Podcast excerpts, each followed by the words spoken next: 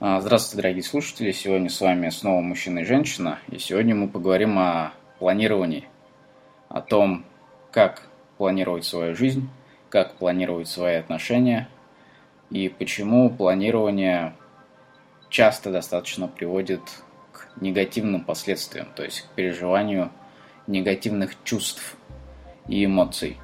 Вот, и заодно подскажем тебе, как избегать негатива от планирования. Что, начинаем, Ален? Да, начинаем. Окей, первый вопрос. Что такое планирование? То есть, опять же, начнем с термина. А, планирование – это процесс выстраивания своих действий. То есть, прокрутка у себя в голове а, практических конкретных действий с целью достижения цели. То есть планирование возможно только когда присутствует какая-то цель, осознанная цель.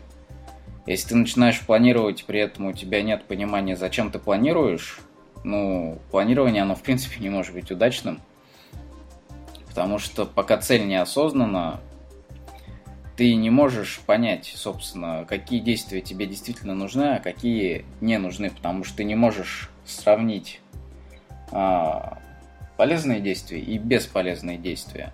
Потому что, потому что полезность действия определяется от того, насколько они помогают достичь цели. Поэтому, когда цель известна, уже можно понимать, какие действия будут полезны в ее достижении, а какие бесполезны. Следовательно, можно сказать то, что планирование – это определение полезных действий относительно желаемой цели и постановка действий в какой-то конкретный последовательный а, характер для того, чтобы понять, какое действие должно быть первым, какое вторым. Ну, я так достаточно нечетко определил. Может, добавишь чего, Ален?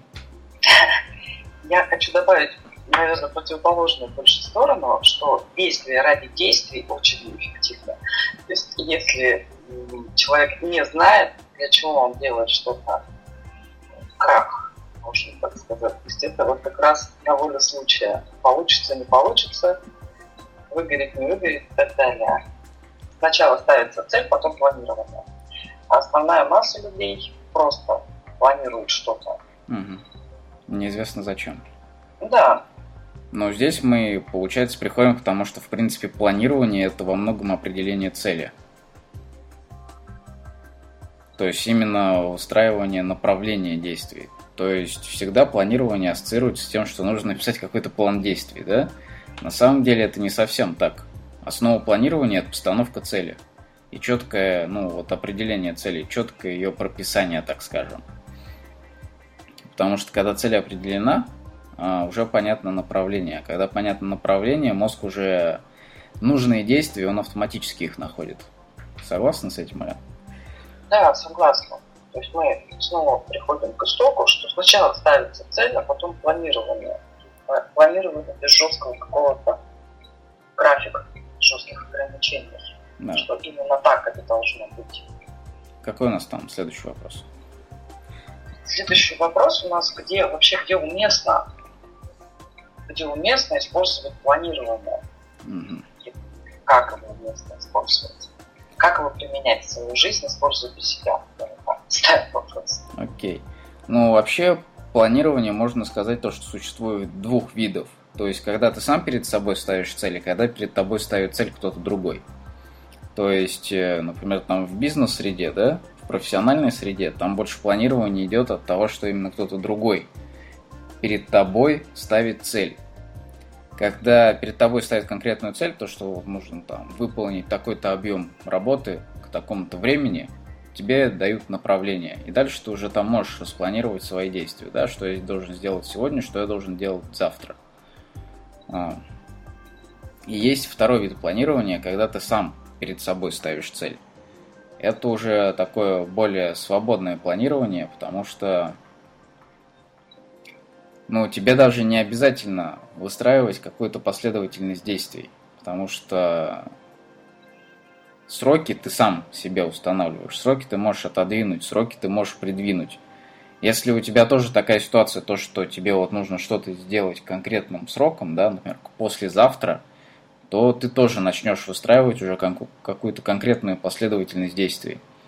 То есть, по сути, а, те действия, которые ты принимаешь и которые ты вкладываешь в планирование, они во многом зависят от того, какие сроки ты для себя выставляешь. То есть первое есть цель, второе есть сроки.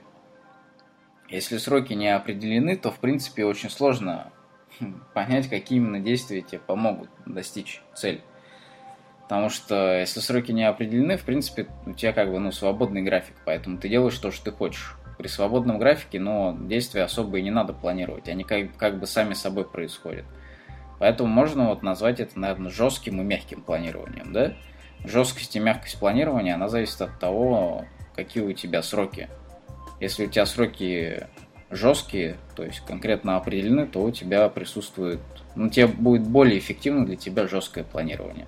То есть ты распишешь просто действие, а, какое действие в какое время, чтобы именно к этому сроку достичь результата. Вот, и более мягкое планирование. То есть, когда сроки не определены, когда у тебя просто есть цель, там, например, то же самое, там, выйти замуж, да, но когда ты это сделаешь, тебе неизвестно. Вот, планировать как-то действие при такой цели без сроков конкретных, ну, это достаточно глупо, потому что все равно э, не факт, то, что если ты сегодня сделаешь там какой-то ритуал, или ты сегодня пойдешь в какое-то место, то упадет тебе тот человек, за которого ты выйдешь замуж. И, следовательно, если ты ставишь перед собой какую-то задачу, да, то есть ты уже запланировал какие-то действия, и они не приводят к результату, то это приводит к разочарованию, потому что мозг выполнил лишнюю работу. Следовательно, этого нужно избегать. Поэтому очень важно понимать, собственно, какое у тебя планирование, жесткое или мягкое, потому что подход к ним абсолютно разный. Согласна, Лен? Согласна. Получается, у нас жесткое планирование это больше ориентировано на собственные действия. А мягкое планирование это которое связано с какими-то обстоятельствами, с другими людьми, с внешними изменениями. Ну, в принципе, да. То есть, когда не все зависит от тебя. То есть, когда да. не все зависит от тебя, как-то жестко планировать, да, ну, это ставить себе палки в колеса. Ну, то есть, если там у тебя есть ребенок, и ты запланировал то, что вот он там пойдет э, в какую-то секцию, например, получит пятерку сегодня, да, в школе, а он не получает пятерку, то у тебя это вызовет разочарование. Ну, ты сама себе приносишь негатив в жизнь тем, что ты жестко планируешь относительно другого человека. Если мягко запланировать, типа того, что ну вот сын когда-нибудь пятерку получит, то рано или поздно наступит тот прекрасный день, когда он получит пятерку, и тогда ты будешь рада. И у тебя уже не будет каких-то сроков, да, какой-то ориентации. Ты будешь спокойно ждать, когда он даст тебе результат. Поэтому мягкое планирование, оно во многом защищает самооценку твою. Потому что когда ты планируешь жестко, и что-то не получается, то есть твой план не срабатывает, не получает сын пятерку сегодня, хотя ты уже запланировал это, то, следовательно, ты получаешь разочарование.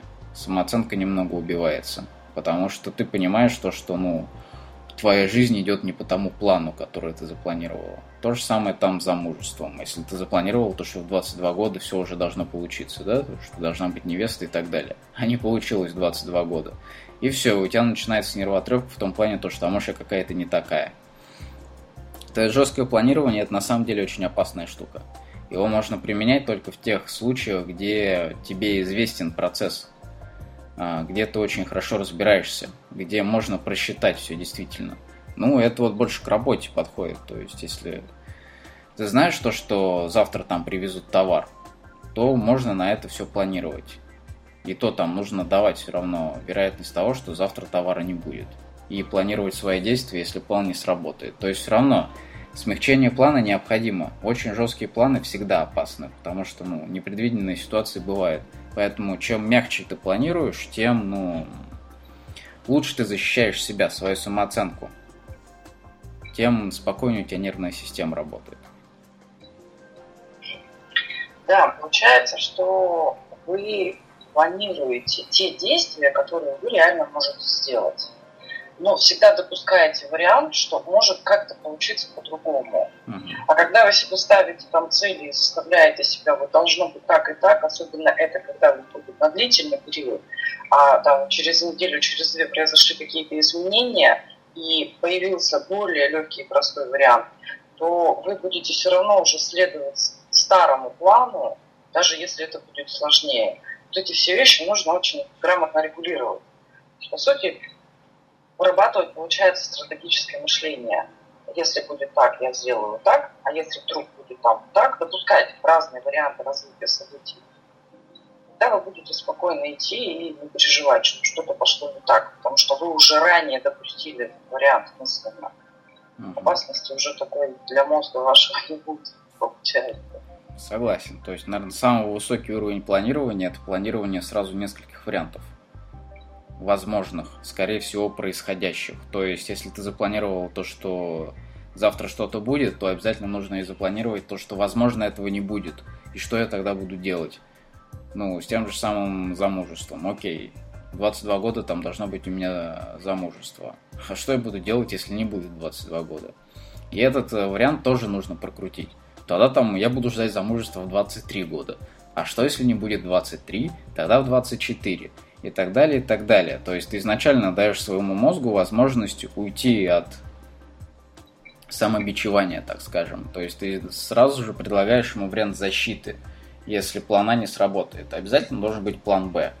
Но это достаточно, ну, такой энергозатратный процесс планирования. То есть должно быть достаточно развитое аналитическое мышление и воображение – если и так планировать с трудом удается, как-то предполагать развитие событий, ставить перед собой цели, то лучше именно следовать по мягкому пути. То есть, в принципе, не ставить каких-то жестких сроков. Потому что, как бы, сроки, они убивают психику, они убивают самооценку. Потому что ты начинаешь себя мучить, чтобы достичь результата цели именно в этот срок поставленный. А он мог быть поставлен, в принципе, нереалистично.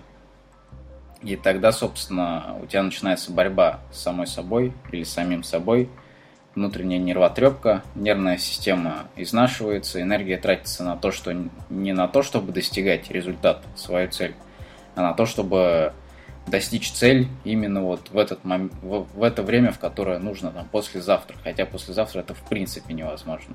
Если более мягко подойти и понять то, что в принципе изначально была поставлена чрезмерно требовательная цель, и ее возможно достичь не послезавтра, а только максимум там, через неделю, то можно быстренько перепланировать, и уже психика будет спокойная.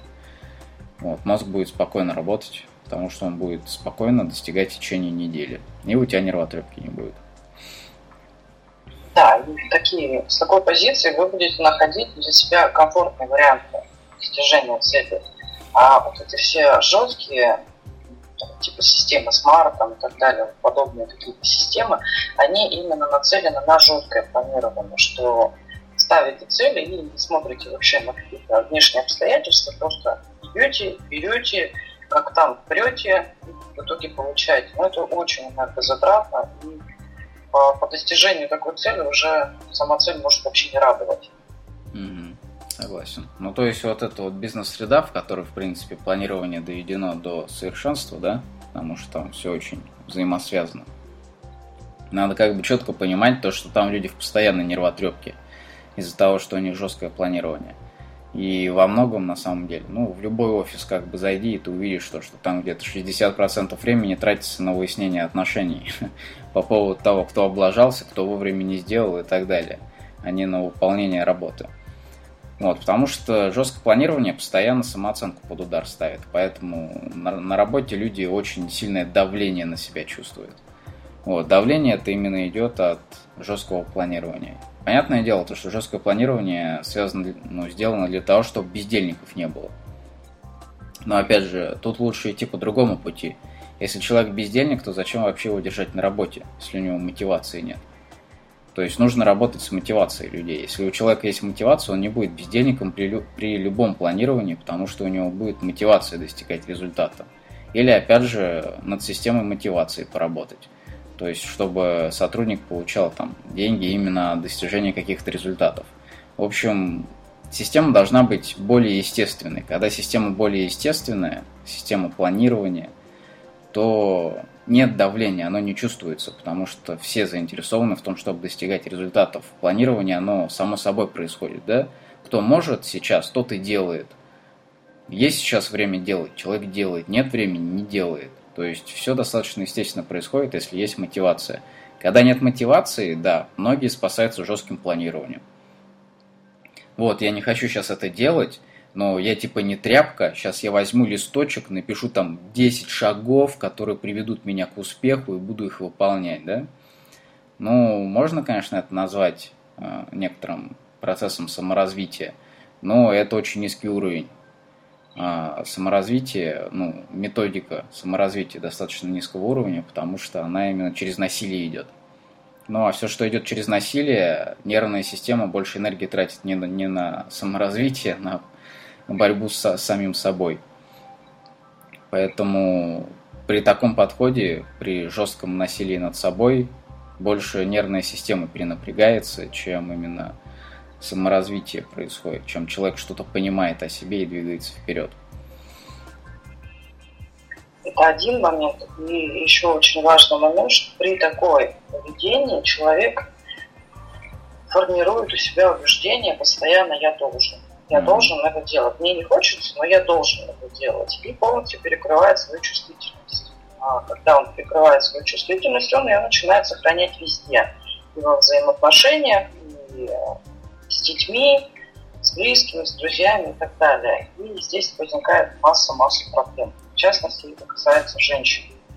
Когда у женщины там, работа связана с аналитикой, с какими-то такими глобальными, важными задачами на работе, когда она действительно там должна очень много решать, очень много принимать решений, планировать жестко, организовывать свое время, она, как правило, не умеет переключаться и все это переносит в дом. И в доме начинается такой, такая диктаторская позиция. Ну, соответственно, это ни мужчинам, ни детям пользу не принесет. Ну как последствие женщина от этого тоже выигрывает. Ну, Поэтому это... вещь опасная достаточно. Следовательно, здесь получается то, что если человек переходит к жесткому планированию, да, он переводит себя на «я должен». А когда он переводит себя на «я должен» и работает вот в этом вот жестком режиме, то, что надо заставлять себя что-то делать каждый день, просто формируется очень сильная нейронная сеть, привычка – вот. А дальше работает проекция. То есть мы работаем по принципу проекции. Что мы требуем от себя, того мы требуем от других людей. Мы других людей оцениваем от себя, через себя. Поэтому если я от себя требую постоянно какого-то плана четкого, да, жестких сроков, выполнения каких-то заданий постоянных, и неважно, нравятся они или мне не нравятся – то того же самого я буду требовать и от других людей. Потому что я буду считать странным того человека, который действует относительно своих чувств, да, то есть я хочу. Вот хочу я сейчас делаю, а не хочу не делаю. Ну, ты что, совсем что ли уже? Мы живем в том мире, где нужно от себя требовать. Если ты ничего не будешь от себя требовать, то ты ничего не добьешься. А человек живет ради того, чтобы чего-то добиваться.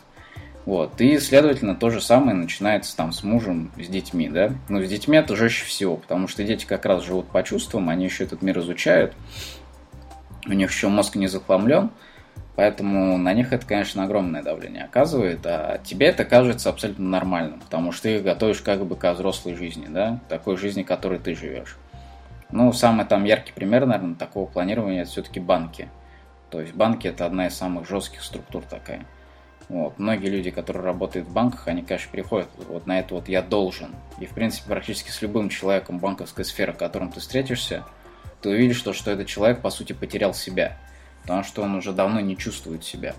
Потому что у него уже все давно жестко распределено, расписано, да. То есть это не человек, это робот, который выполняет программу. У него нет своих чувств, у него есть программа, которая, как правило, еще и не им написана, да потому что свою программу можно написать только через чувствование себя. Когда ты уже себя не чувствуешь, когда ты себя теряешь, ты можешь выполнять только программу другого человека. Тебе просто дают листочек с написанными приказами, так скажем, да, а, действиями, которые нужно выполнить, ты, и ты их выполняешь. При этом ты считаешь, что, что ты живешь верно. Хотя на самом деле это означает то, что ты потерял себя. Потому что ну, ты живешь, по сути, по указке других людей. Да, просто винтик системы. Ага.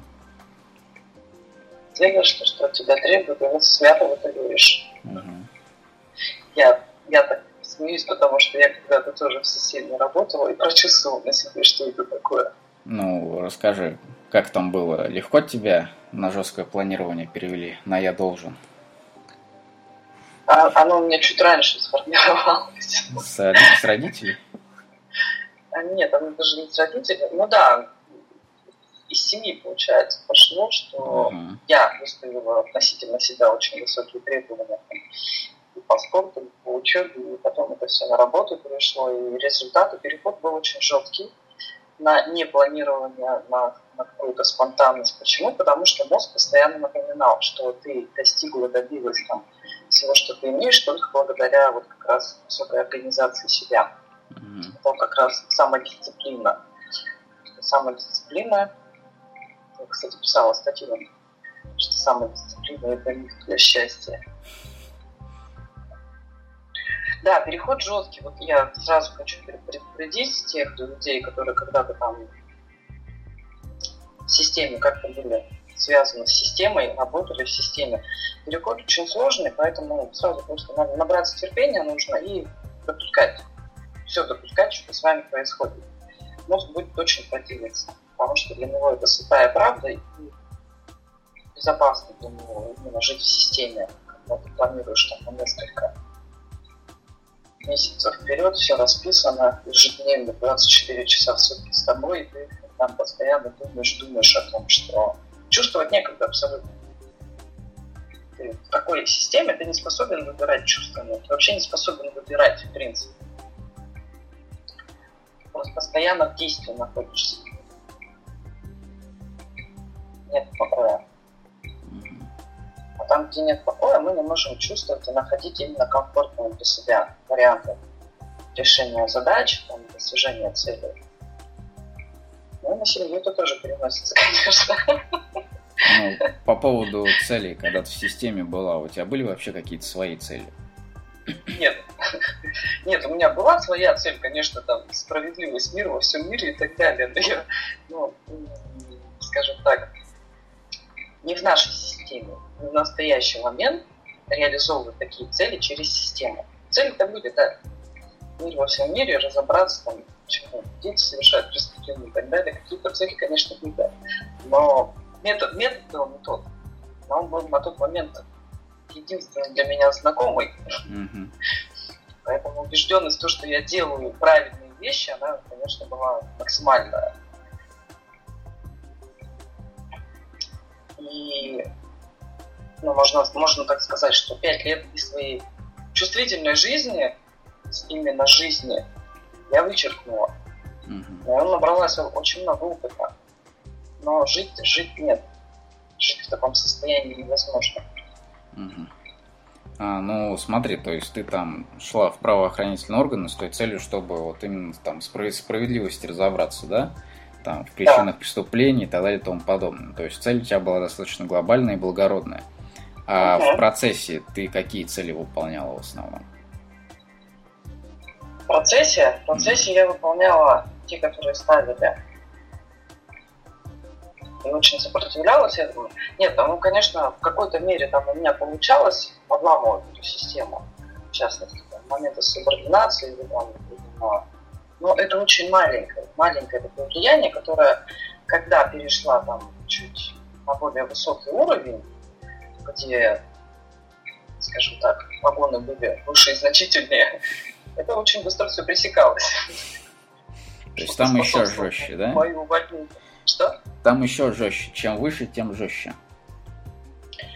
А, чем выше, тем жестче тебе диктуют правила. Если ты на первоначальных этапах как-то можешь это регулировать за счет своего собственного авторитета, то чем выше, там власти больше, влияния больше, и методов управления, соответственно, тоже больше. Угу. Поэтому там уже становится просто невозможно вносить какие-то коррективы в систему. Ну, потому что механизм такой, чем люди выше сидят, тем сильнее они держатся за место, да? Тем да. они больше давят на подчиненных, потому что боятся то, что подчиненные их подведут. Тем они, получается, уже больше находятся в системе, они больше уже в нее верят, они уже больше живут в этой иллюзии власти, угу. что и, ну, и, соответственно, чем выше каждая ступень, это все больше и больше и больше человек заблуждается.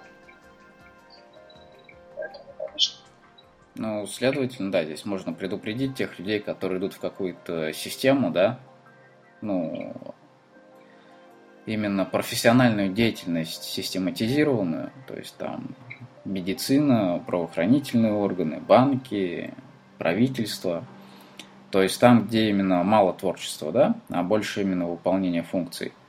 Вот. Там нужно четко понимать то, что думать о том, что вначале вот так вот все будет я помучаюсь, выполню все эти там указания, которые я считаю неприемлемыми, да, а потом я просто поднимусь на уровень выше и исправлю эту систему, это очень иллюзорное восприятие. Потому что условия, они как бы впитываются в тебя. То окружение, в котором ты живешь, оно влияет на тебя. Поэтому, если ты начнешь двигаться выше, ты сам не заметишь, то, как ты станешь разделять все то, чему ты раньше сопротивлялся. И, собственно, ну, система тебя поглотит, получается так. Да, здесь прям действительно, если вы идете в систему, там, допустим, с целью достатка, четко осознавать для себя, что вы сдаете себя на, в аренду. Это прям нужно четко себе прописать. Вы сюда пришли, вы делаете какую-то функцию, получаете за это вознаграждение. Вы закрыли дверь, это все, это уже не ваша жизнь. Если вы пришли туда для какого-то опыта, четко разделяйте позицию наблюдателя и свою работу. Это вы уже до этого должны прокачать себя в принятии собственных решений. Потому что ну, тоже за, за пять лет работы я наблюдала, как система ломает некоторых людей за несколько месяцев. Человек становится, если воля слабая у человека, он ломается ну, считанные, прям, считанные месяцы. И это становится вот этой его парадигмой жизни, власть, и он быстро это все перенимает и просто, просто свято в это верит. Mm-hmm. Его вины нет. Если у человека воля до этого уже достаточно на высоком уровне, то он способен все это разделять. Но система все равно будет оказывать влияние. Ну, за мою практику я видела, там, ну, с учетом того, что, наверное, более 300 человек сотрудников знала, два человека занимали пост и сохраняли себя при этом. То есть показатель менее одного процента. А за счет чего они сохраняли себя? Ты как наблюдатель разобралась? они, да, они пришли в систему уже достаточно самодостаточными людьми. Mm-hmm. То есть они просто в некотором своем коконе постоянно находились, да? Да, да, то есть имели при э, работе в системе, как бы они при системе находились. Mm-hmm. Они туда ходили, но они осознавали, что это система, выходя из, там, с работы, с места работы, они четко разделяли, что это не жизнь. А у основной массы людей это становится именно жизнью есть они вообще живут в этой работе. Коллектив для них дом родной становится. Очень часто там семьи складываются. И, ну, все, варится человек в этом. Для него это становится как бы вот образом жизни, средой обитания. А вот эти вот двое, они какие должности занимали? Высокие достаточно? Да, достаточно высокие. А как они но, смогли дорасти до достаточно но, высоких, не сломавшись? Э, через очень большие негативные моменты. Это действительно так. Есть э, там куча-куча взысканий, увольнений, понижений, снова там все-таки... взятие постели. Это борьба очень большая. Через борьбу. Внутри да? системы. Да, через борьбу. Но получается, Просто... если они все-таки Ну, грубо, грубо говоря, и все-таки подняли на этот уровень, во многом они проиграли борьбу, получается. Нет, получается, они просто приняли правила игры. Угу. Ну, назов... при, при, этом, при этом себя не растратили. Назовем это так. Просто они жестко научились разделять, да, свою личную да. жизнь и профессиональную. Да, да. То есть в данный момент они уже все вышли из системы, mm. занимаются своими делами достаточно успешно.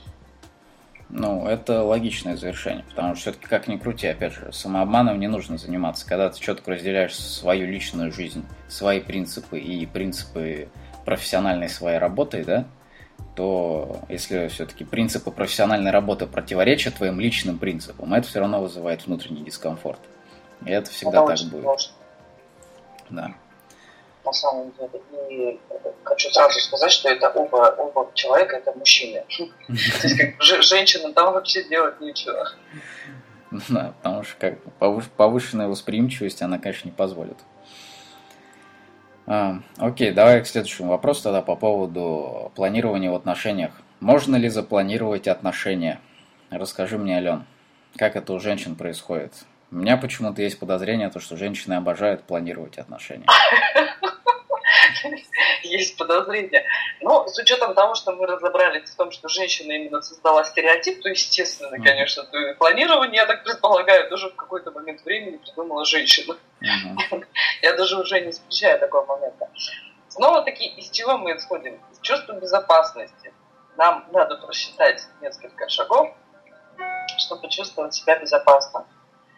Что касается в отношениях. В отношениях очень многие женщины, конечно, стараются создать себе модель, как это должно быть. Тем более сейчас это очень сместно прокачивается везде разные навыки по завоеванию там, и так далее. И женщины уходят в эту иллюзию, они развивают себя, они себя развивают так, как им говорят, а это снова стереотип. Они выстраивают, там, создают портреты какой он должен быть, как. Причем именно портрет умственный, а, не чувственный, они не воспроизводят, скажем так, какие ощущения мне важны, как я чувствовать себя хочу.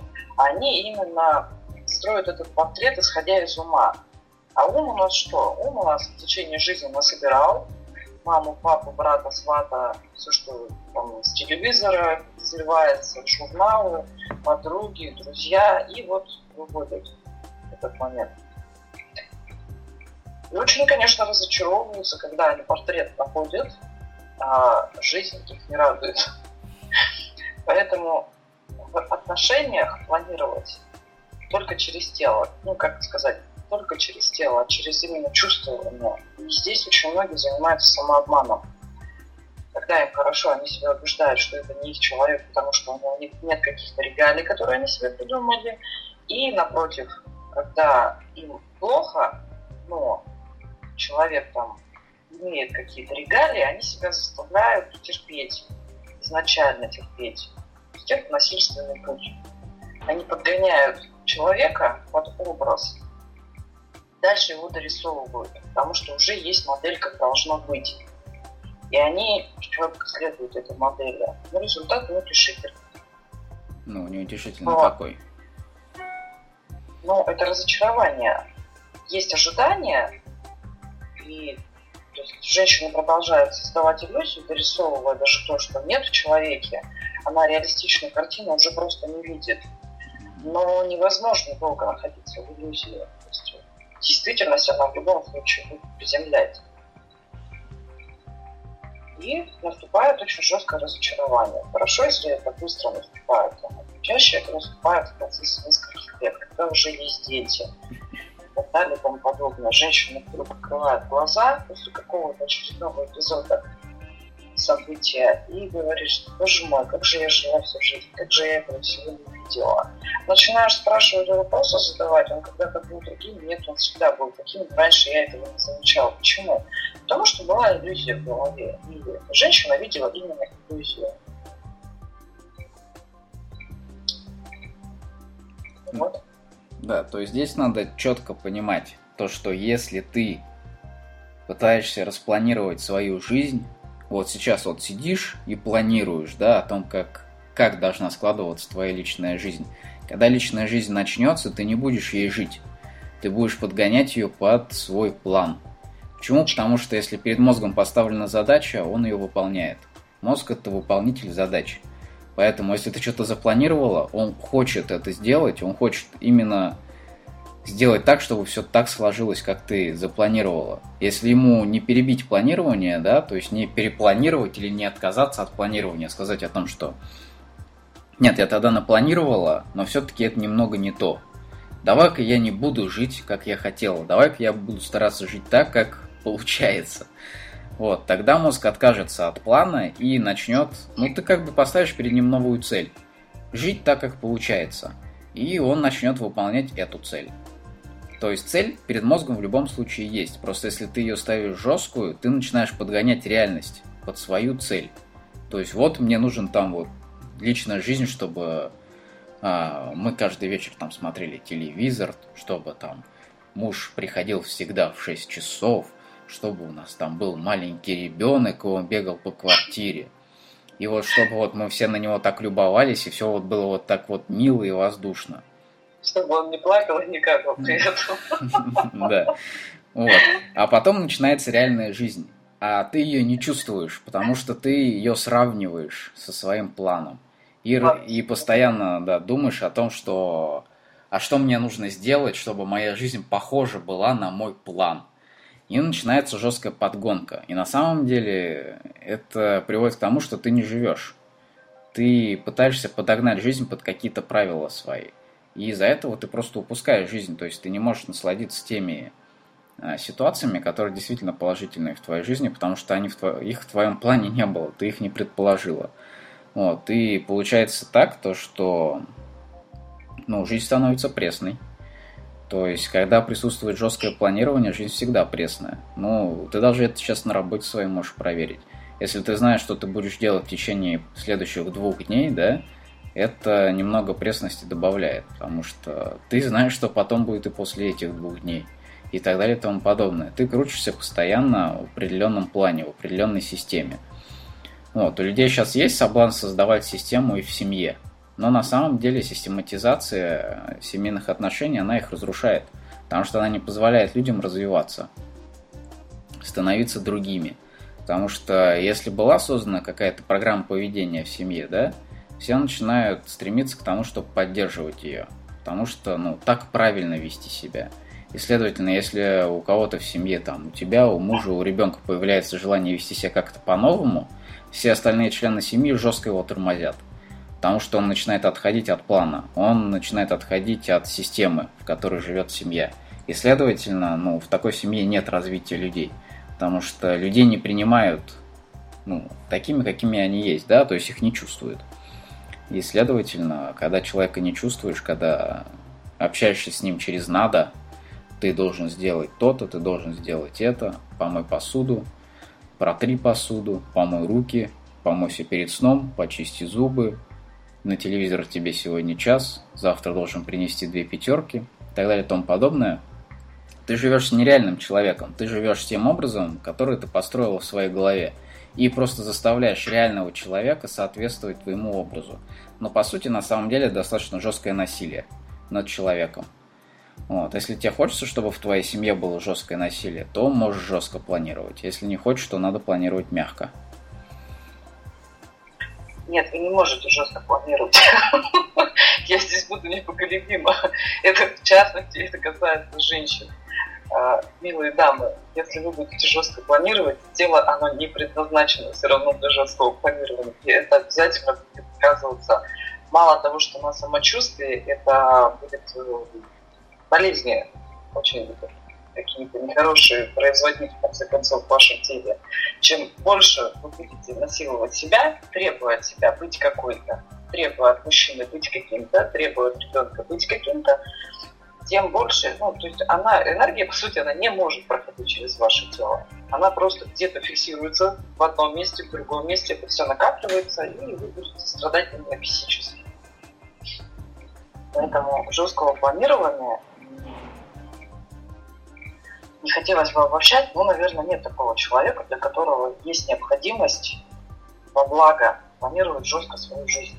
Ну правильно, давай разберемся в том причинах жесткого планирования, почему люди вообще начинают это, это непонятное действие. Начинают они, естественно, его из-за страха. Из-за страха того, что жизнь у них сложится плохо. Из-за того, что они не добьются каких-то результатов. И так далее и тому подобное. То есть здесь, по сути, изначально ставится перед человеком цель а, стереотипная какая-то, да, из общества или от родителей, то, что он должен быть каким-то. Вот, и человек стремится соответствовать. Ну, там, например, родители сказали о том, что у тебя там должен быть богатый муж и двое детей, да? Все, вот женщина, достигая эту цель, она просто себе голову об стенку разобьет. Всех э, вокруг э, доведет до белого коленя, но будет стремиться к достижению этой цели. Почему? Потому что если у меня не будет богатого мужа и двух детей, то как я буду выглядеть перед родителями, да? То есть страх э, выглядеть глупо, страх осуждения, все вот эти вот банальные вещи, они на самом деле приводят к тому, что человек разрушает свою жизнь. Потому что он живет не своей жизнью. Он, опять же, планирует относительно целей других людей. Потому что боится перед другими людьми выглядеть как-то не так. Если есть вот эта вот тема того, что мне страшно э, разочаровать других людей, каких-то близких, она и приводит к тому, что ты живешь через «я должен». То есть пока ты не переведешь именно себя на жизнь через «я хочу», да, то есть э, не начнешь ставить перед собой сам, сама свои цели, потому что этот навык необходимо развить постановку перед собой своих же целей, осознание, ради чего ты живешь, какими целями ты сейчас руководствуешься, и корректировка этих целей относительно своих желаний, относительно своего «я хочу». То есть, когда ты научишься ставить цели относительно своих чувств, тогда, собственно, и начнется переход на «я хочу». Тогда и начнется отход вот от этой вот системы жесткого планирования. Потому что пока ты зависим или зависим от мнения другого человека, без разницы, кто он, мама, папа, начальник, ну, ты не живешь своей жизнью. Потому что правила в твоей жизни устанавливают эти люди, другие люди – умрите и возродитесь. Пришло мне на ум. Действительно, чтобы составить свою модель, ее, во-первых, нужно создавать мягко и гибко, но для того, чтобы ее создать, вообще ее почувствовать, хотя бы свои желания истинные, вам нужно избавиться от всего хлама в голове, который у вас есть потому что этот хлам, он вам просто не позволит вашим желаниям выйти наружу. Есть нейронные сети, которые уже имеют какое-то мнение относительно разных сфер жизни. И если вы их не найдете и не пересмотрите, они у вас будут жить. Это ваш опыт, который вы прожили, который прожило ваше тело. И этот опыт сохраняется, не удаляется, не, не стирается. Поэтому здесь нужно осознанно посмотреть, что у вас есть, как вы живете сейчас, как вы действуете, ваше поведение, как вы планируете. А вы в любом случае планируете, если вы осознанно не исправлялись от планирования, а, то вы живете на автомате. Ну да, как по... парадоксально звучало. Пока цели неосознанно, жизнь вся на автомате проходит. А, да диагностика, то есть как понять, собственно, насколько у тебя сейчас жесткое или мягкое планирование. Это, опять же, нужно понять через то, через э, то насколько ты активно тормозишь свои желания. То есть э, подумай о том, насколько часто в течение дня ты заставляешь себя что-то делать. При этом э, заставляешь без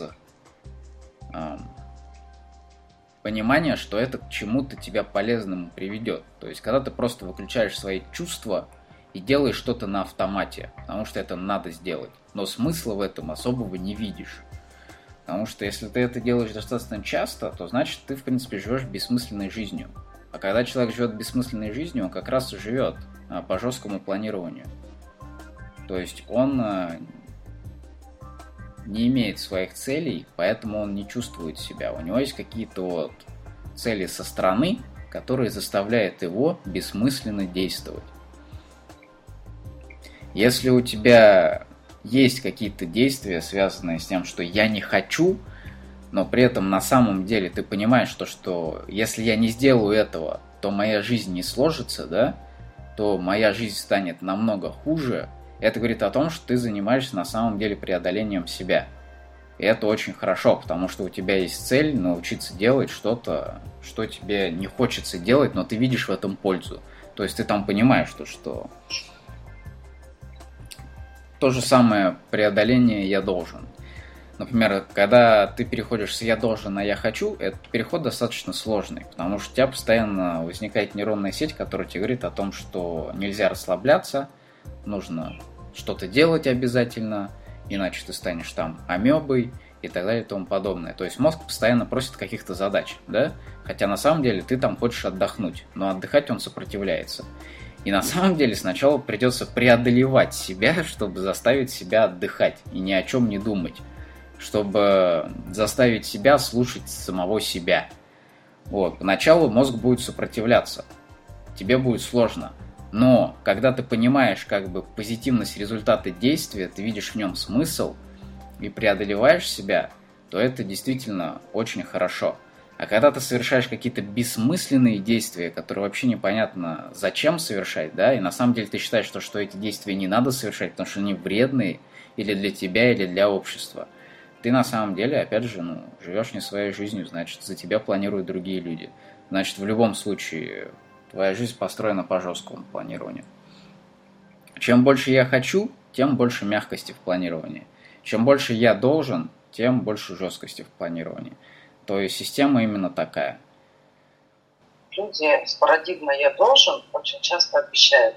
Вы можете посмотреть по своему поведению. Если вы на автомате даете согласие, у вас есть парадигма «я должен». Да, человек просил, человек не, даже не пропускает эту информацию, он ее, в принципе, не слышит, он сразу говорит, да, конечно, я тебе помогу, да, конечно, я сделаю. То есть у человека есть парадигма «я должен быть хорошим». Uh-huh. И вот это тоже как раз из этой же системы планирования. Когда друзья просят, на работе просят, там, и человек на автомате это обещает. Обстоятельства меняются, но он уже пообещал, он обязан это выполнить, хочет он уже, не хочет, это не важно. И человек наперед программирует свои действия. То есть, снова-таки, не живет, а именно соответствует плану. Пообещал в субботу, в понедельник он встретился с другом, кто-то его попросил перевести вещи какие-то, он уже, конечно, я помогу, в субботу наступил, он хочет отдохнуть, а он не может отдохнуть, потому что он уже пообещал другу. Он же не может сказать, что я хочу поваляться на диване. Он берет, встает, поднимает свое тело, едет и помогает. По таким маленьким вещам вы можете определить, насколько вы позволяете себе жить. Да, то есть если развито вот это вот страх осуждения, а, страх обидеть другого человека, да, то значит в любом случае вами очень легко управлять, и в любом случае вам сделают такую жизнь, по которой все будет жестко запланировано. Но, грубо говоря, вас, вас изюзуют вдоль и поперек ради своих каких-то целей другие люди. Вот, теперь об опасности. Об опасности вхождения в жесткое планирование. Первое, по поводу профессионального. Грубо говоря, если ты устраиваешься на какую-то работу и тебе дают какое-то задание, которое противоречит твоим принципам, да, и ты не хочешь его выполнять, потому что считаешь его бессмысленным и глупым, ну, не хочешь ты его делать. То есть ты еще чувствуешь себя и понимаешь, что я не хочу. Вот. И ты все-таки говоришь себе о том, что, ну, я же все-таки должен помогать этим людям то поначалу это кажется то, что ты ничего вроде плохого особого не делаешь, да? Ты вроде даже что-то хорошее делаешь, потому что ты как бы заставляешь себя выполнить какое-то обязательство. Но нужно четко понимать то, что сделав первый шаг, тебе будет намного проще сделать второй шаг. Третий шаг еще будет проще и так далее. В конце концов, ты до автоматизма дойдешь. То же самое в личных отношениях. Если у тебя есть какой-то жесткий план того, как должна выглядеть твоя семья, личная жизнь и так далее и тому подобное, и ты встречаешь какого-то человека, который в принципе под этот план подходит, но на самом деле не, не приносят тебе каких-то вот позитивных чувств, да, не чувствуешь ты себя рядом с этим человеком лучше, а наоборот чувствуешь себя хуже, но при этом по плану, в принципе, вроде все нормально, вот, и ты делаешь первый шаг через свое «я не хочу», то есть этот человек не очень приятен, но ты понимаешь о том, что ну уже надо, ну уже пора, но я же себе обещала то, что я там выйду замуж и так далее, то, опять же, ты вроде тебе кажется, что ты не делаешь ничего плохого. Но чем дальше это будет развиваться, тем сложнее будет из этого все вылезти, тем больше будет негатива. Потому что жесткое планирование ну, в личной жизни, оно схоже с тем, что и в профессиональной. Чем выше человек растет, тем, чем дальше у него карьера развивается, тем сильнее и искреннее он э, разделяет а, правила системы, тем, тем меньше он чувствует себя, тем больше он живет по правилам именно системы, чем выше он в ней вырос. То же самое и в личной жизни, но там работает немного другой процесс. Чем дольше ты живешь по своему плану, тем сложнее тебе от него отказаться, потому что тем он тебе кажется более верным. Ну, то есть, если ты год пожила по, по идеальной э, системе, системе семьи, вот ты запланировала какую-то семью, нашла такого мужика, и вроде все складывается отлично, но при этом тебе как-то все равно пресновато, неинтересно. Год ты пожила, это одно, а если ты уже пожила 10 лет, это уже совсем другое. Потому что отказаться от там, своих действий в течение 10 лет, признать ошибочность своего планирования в течение 10 лет, это очень сильный удар по самоуважению, самооценке. Это, по сути, нужно признать глупость своего поведения в течение прошлых 10 лет. Это, по сути, ну, во многом поставить крест на этих 10 годах. Это, конечно, не, не является постановкой креста. Потому что вот многие продолжают эту систему того, что ну да, муж у меня, конечно, не очень, но что, ну мы уже там 20 лет вместе, что мне там, расходиться что ли с ним? Ладно уж, доживем. А, это не значит, что, что ты должна ставить крест на этих 20, там, 10 или 10 годах. Это значит о том, что ты должна пересмотреть именно свой подход к своей жизни, к самой себе, к тому, как ты принимаешь решения. Из этих 10 лет идиотского планирования нужно сделать плюсовые выводы – нужно найти пользу в своих ошибках. То есть, если ты, грубо говоря, там в течение многих лет вела себя в пропасть, то нужно поблагодарить эти года, потому что это тоже опыт, потому что в эти годы ты научи, изучила, научилась тому, э, поняла то, как э, человек вот заводит себя ну, в пропасть, в тупик, то, как не надо жить, это тоже необходимый опыт. Без того, без понимания того, как не надо жить, невозможно понять, как надо жить.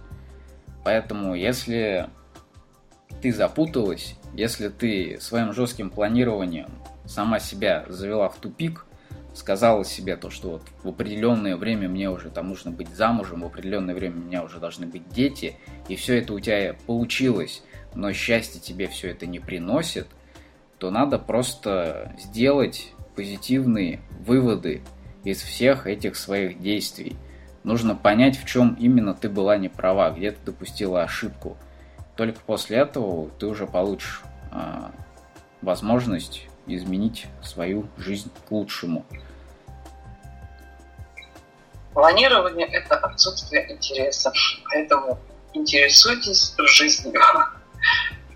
Да. Интересуйтесь всем новым. Интересуйтесь в первую очередь своим «я хочу». Это самый фундамент, потому что жесткое планирование отводит от «я хочу». Есть программа, ее надо выполнить. Так нельзя жить. Если ты так живешь, то ты робот. Ты не человек, ты робот. Для того, чтобы стать человеком, тебе нужно убрать программу и начать ориентироваться по ситуации относительно своих чувств. Вот тогда уже жизнь начнется уже такая реалистичная, так скажем.